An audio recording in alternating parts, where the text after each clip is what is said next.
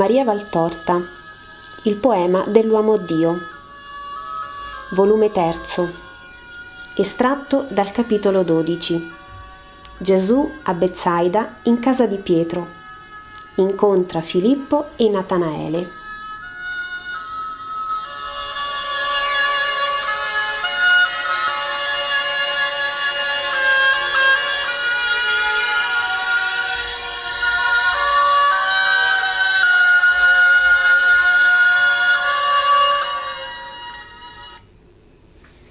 Giovanni bussa alla porta della casa dove è ospitato Gesù.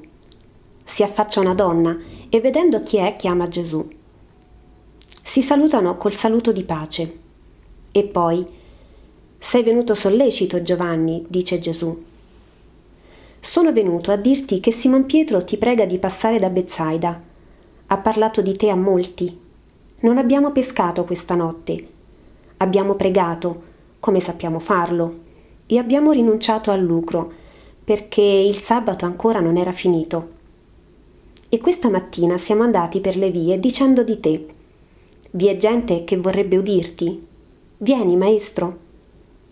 Vengo, per quanto io debba andare a Nazareth prima che a Gerusalemme. Ti porterà da Bezzaida a Tiberiade Pietro con la sua barca. Farai anche più presto. Andiamo dunque. Gesù prende mantello e bisaccia, ma Giovanni gli prende quest'ultima e se ne vanno dopo aver salutato la padrona di casa. La visione mi mostra l'uscita del paese e il principio del villaggio verso Bezzaida. Comprendo che è questa città perché vedo Pietro, Andrea e Giacomo e con loro delle donne che attendono Gesù all'inizio dell'abitato. La pace sia con voi, eccomi, dice Gesù. Grazie, Maestro, per noi e per chi attende. Non è sabato, ma non le dirai le tue parole a chi aspetta di udirti? Sì, Pietro, le dirò nella tua casa. Pietro è gongolante. Vieni allora, questa è la mia moglie, e questa la madre di Giovanni, e queste amiche loro. Ma anche altri ti attendono, parenti ed amici nostri. Avvertili, dice Gesù, che partirò a sera e prima parlerò loro. Ho lasciato di dire che, partiti da Cafarnao al tramonto, li ho visti giungere a Bezzaida al mattino. Dice Pietro, Maestro, io ti prego, sosta una notte nella mia casa. Lungo è il cammino per Gerusalemme, anche se io te lo abbrevio sino a Tiberiate con la barca. Povera la casa mia, ma onesta e amica, Resta con noi questa notte. Gesù guarda Pietro e gli altri, che sono tutti in attesa. Li guarda scrutatore, poi sorride e dice sì. Nuova gioia di Pietro. Della gente guarda dalle porte e ammicca. Un uomo chiama a nome Giacomo e gli parla piano additando Gesù. Giacomo annuisce e l'uomo va a confabulare con altri fermi su un crocevia. Entrano nella casa di Pietro. Una cucina vasta e fumosa. Dalle due porte opposte si vede la via e l'orticello col fico e la vite. Oltre l'orticello il muretto scuro di un'altra casa. Ti offro quanto ho, maestro, e come so, dice Pietro. Meglio e più non potresti, perché mi offri con amore. Danno a Gesù acqua per rinfrescarsi e poi pane e olive. Gesù gusta pochi bocconi, tanto per mostrare che accetta, poi respinge ringraziando. Dei bambini curiosano dall'orto e dalla via, ma non so se siano figli di Pietro. So solo che lui fa gli occhiacci per tenere indietro i piccoli invadenti. Gesù sorride e dice: Lasciali fare, Maestro, vuoi riposare? Lì vi è la mia stanza, là quella di Andrea, scegli. Non faremo rumore mentre riposi. Avrai pure una terrazza? dice Gesù. Sì, e la vite, per quanto sia ancor quasi nuda, vi fa un poco d'ombra. Conducimi in essa allora. Preferisco riposare lassù. Penserò e pregherò. Come vuoi, maestro, vieni. Dall'orticello una scaletta sale al tetto, che è una terrazza limitata da un basso muretto. Anche qui reti e canapi. Ma quanta luce di cielo e quanto azzurro di lago. Gesù siede su uno sgabello con le spalle appoggiate al muretto. Vi è brezza e silenzio. Gesù visibilmente ne gode. Io vado, maestro. Va, tu e Giovanni andate a dire che al tramonto qui parlerò. Gesù resta solo e prega a lungo. Fuor che due coppie di colombi che vanno e vengono dai nidi e un cinguettio di passeri, non c'è rumore o vivente intorno a Gesù che prega. Le ore passano calme e serene. Poi scende, si affaccia alla cucina. Donna, io vado a passeggiare sulla riva. Esce e va infatti sulla riva presso i bambini. Li interroga Gesù e dice, Che fate? Volevamo giocare alla guerra, ma lui non vuole e allora si gioca alla pesca. Il lui che non vuole è un ometto gracilino, ma dal viso luminosissimo. Forse sa che, gracile com'è, le buscherebbe dagli altri nel fare la guerra e perciò perora la pace. Ma Gesù ne trae spunto per parlare a quei bambini. Lui ha ragione. La guerra è castigo di Dio per punizione degli uomini e segno che l'uomo non è più vero figlio di Dio. Quando l'Altissimo creò il mondo, fece tutte le cose, il sole, il mare, le stelle e i fiumi, le piante e gli animali, ma non fece le armi. Creò l'uomo e gli dette occhi perché avesse sguardi d'amore, bocca per dire parole d'amore, udito per udirle, mani per dare soccorsi e carezze, piedi per correre veloci dal fratello bisognoso e cuore capace di amare. Dette all'uomo l'intelligenza, parole, affetti, gusti, ma non dette l'odio. Perché? Perché l'uomo, creatura di Dio, doveva essere amore come amore è Dio. Se l'uomo fosse rimasto creatura di Dio, nell'amore sarebbe rimasto e guerra e morte non avrebbe conosciuto la famiglia umana. Ma lui la guerra non la vuol fare perché perde sempre, dice il bambino. Gesù sorride e dice, non bisogna non volere quello che a noi nuoce perché ci nuoce, bisogna non volere una cosa quando nuoce a tutti. Se uno dice, io non voglio questo perché ci perdo, è egoista. Invece il buon figlio di Dio dice, fratelli, io so che vincerei, ma vi dico non facciamo questo perché voi ne avreste danno. O come costui ha compreso il precetto principale, chi me lo sa dire? In coro le undici bocche dicono Amerai il tuo Dio con tutto te stesso e il tuo prossimo come te stesso. Oh, siete dei bravi fanciulli, andate a scuola tutti? dice Gesù. Sì. E chi è il più bravo? Lui. È il gracilino che non vuole fare alla guerra. E come ti chiami? Gioele. Grande nome, dice Gesù. Egli significa il debole dica, son forte. Ma in che forte? Nella legge del Dio vero, per essere fra quelli che egli nella valle della decisione giudicherà come santi di lui. Ma già il giudizio è vicino, non nella valle della decisione, ma sul monte della redenzione. Là, fra sole e luna, oscurati di orrore, e stelle tremanti di pianto di pietà, saranno giudicati i figli della luce dai figli delle tenebre. E tutto Israele saprà che il suo Dio è venuto. Felici quelli che l'avranno riconosciuto. A loro miele e latte e acque chiare scenderanno in cuore, e le spine diverranno eterne rose. Chi di voi vuole essere fra quelli che saranno giudicati santi di Dio? Io, io, io. Amerete allora il Messia? Sì, sì, te, te, te amiamo. Lo sappiamo chi sei, lo hanno detto Simone e Giacomo e le mamme nostre l'han detto. Pigliaci con te. In verità vi prenderò se sarete buoni. Mai più parole brutte, mai più prepotenze, mai più risse, mai più male risposte ai genitori. Preghiera, studio, lavoro, ubbidienza. E io vi amerò e verrò con voi. I bambini sono tutti a cerchio intorno a Gesù. Un uomo anzianotto si è avvicinato curioso.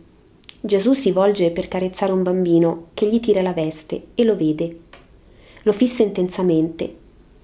Quello saluta arrossendo, ma non dice altro. Vieni, seguimi, gli dice Gesù.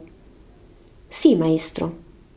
Gesù benedice i bambini e a fianco di Filippo torna a casa. Si siedono nell'orticello.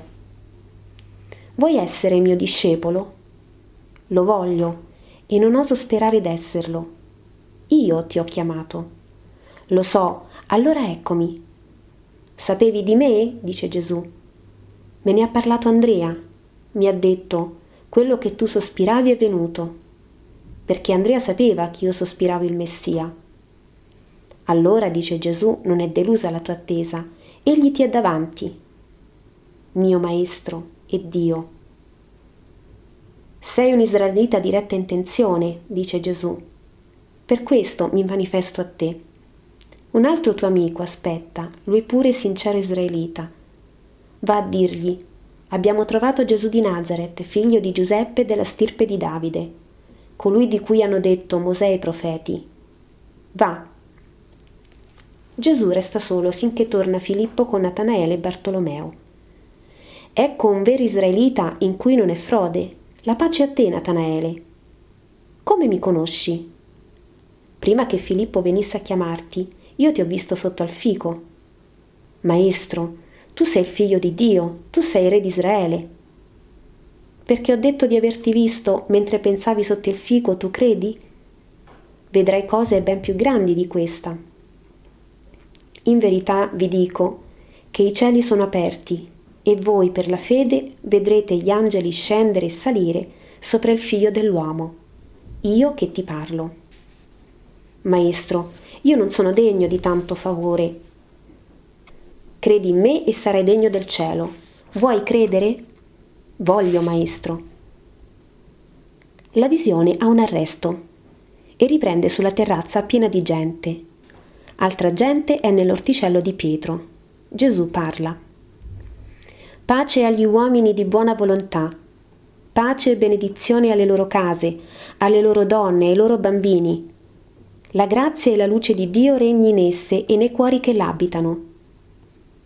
Voi avete desiderato di udirmi. La parola parla. Parla agli onesti con gioia, parla ai disonesti con dolore, parla ai santi e ai puri con diletto, parla ai peccatori con pietà. Non si nega. È venuta per effondersi come fiume che irriga terre bisognose d'acqua, alle quali porta ristoro, donde e nutrimento di limo. Voi volete sapere quali cose si richiedono per essere discepoli della parola di Dio, del Messia, verbo del Padre, che viene a radunare Israele perché rioda le parole del Decalogo santo e immutabile e si santifichi in esse per essere già mondo. Quanto può l'uomo di per sé farlo per l'ora della redenzione e del regno? Ecco, io dico ai sordi, ai ciechi, ai muti, ai lebrosi, ai paralitici, ai morti. Sorgete, siate guariti, risorgete, camminate, si aprano in voi i fiumi della luce, della parola, del suono, perché possiate vedere, udire, dire di me. Ma più che ai corpi, io dico questo agli spiriti vostri. Uomini di buona volontà, venite a me senza timore. Se lo spirito è leso, io lo risano se malato io lo guarisco, se morto io lo risuscito. Voglio solo la vostra buona volontà. Difficile ciò che vi chiedo? No. Io non vi impongo i cento e cento e cento precetti dei rabbini. Io vi dico, seguite il decalogo. La legge è una immutabile, Se amerete Dio con tutto voi stessi, non peccherete, perché il peccato è dolore dato a Dio. Chi ama non vuol dare dolore. Se amerete il prossimo come voi stessi, non sarete che figli rispettosi per i genitori, sposi fedeli ai consorti, uomini onesti nei commerci, senza violenze per i nemici, senza menzogna nel deporre, senza invidia verso chi ha, senza fomite di lussuria verso l'altrui donna. Non volendo fare agli altri ciò che non vorreste fatto a voi, non ruberete, non ammazzerete, non calunnierete, non entrerete come cucoli nel nido altrui. Ma anzi io vi dico, spingete alla perfezione la vostra obbedienza ai due precetti d'amore. Amate anche i vostri nemici. Oh, come vi amerà l'Altissimo, che tanto ama l'uomo, divenuto a lui nemico per la colpa d'origine e per i peccati individuali, da mandare ad esso il Redentore, l'agnello che è il figlio suo, io che vi parlo, il Messia promesso per redimermi da ogni colpa, se voi saprete amare come lui. Amate. L'amore vi sia scala per cui, angeli divenuti, salirete, come vide Giacobbe, sino al cielo, udendo il Padre dire a tutti e a ognuno, Io sarò tuo protettore dovunque andrai, e ti ricondurrò a questo paese, al cielo, al regno eterno. La pace a voi. La gente ha parole di approvazione commossa e se ne va lentamente. Restano Pietro, Andrea, Giacomo, Giovanni, Filippo e Bartolomeo. Parti domani, maestro? Sì, domani all'alba, se non ti rincresce. Rincrescere che tu vada, sì, ma rincrescermi l'ora no, è anzi propizia. Pescherai? questa notte a prima luna. Hai fatto bene, Simon Pietro, a non pescare la notte scorsa. Ancora non era finito il sabato. Neemia, nelle sue riforme, volle che in Giuda fosse rispettato il sabato. Ma ora troppa gente di sabato pigia agli strettoi, porta fasci, carica vino e frutta e vende e compra pesci e agnelli. Avete sei giorni per questo, il sabato è del Signore. Solo una cosa potete fare di sabato, bontà al vostro prossimo, ma il lucro deve essere assolutamente escluso da questo aiuto. Chi viola per lucro il sabato non può avere che castigo da Dio. Fa utile? Lo sconterà con perdite negli altri sei giorni. Non fa utile? Ha faticato invano il corpo, non concedendogli quel riposo che l'intelligenza ha stabilito per esso, alterandosi con ira lo spirito per aver inutilmente faticato, giungendo a imprecari, mentre il giorno di Dio va passato col cuore unito a Dio in dolce preghiera d'amore. Bisogna essere fedeli in tutto. Ma gli scribi e dottori, che tanto sono severi con noi, non lavorano in sabato, non danno neppure un pane al prossimo per non fare la fatica di porgerlo, ma l'usura la fanno anche in sabato, perché non è lavoro materiale si può fare usura in sabato? No, mai, né in sabato né in altro giorno. Chi fa usura è disonesto e crudele. E gli scribi e i farisei allora? Simone, non giudicare, tu non fare. Ma ho gli occhi per vedere, dice Pietro. Vi è il male solo da vedere, Simone? No, maestro. E allora perché guardare solo il male? Hai ragione, maestro. Allora domani all'alba partirò con Giovanni. Maestro, Simone, che hai? Maestro, vai a Gerusalemme? Lo sai che vado a Gerusalemme. Anche io ci vado per la Pasqua, e anche Andrea e Giacomo. Ebbene, vuoi dire che vorresti venire con me? E la pesca e il guadagno? Mi hai detto che ti piace aver denaro e io starò via molti giorni.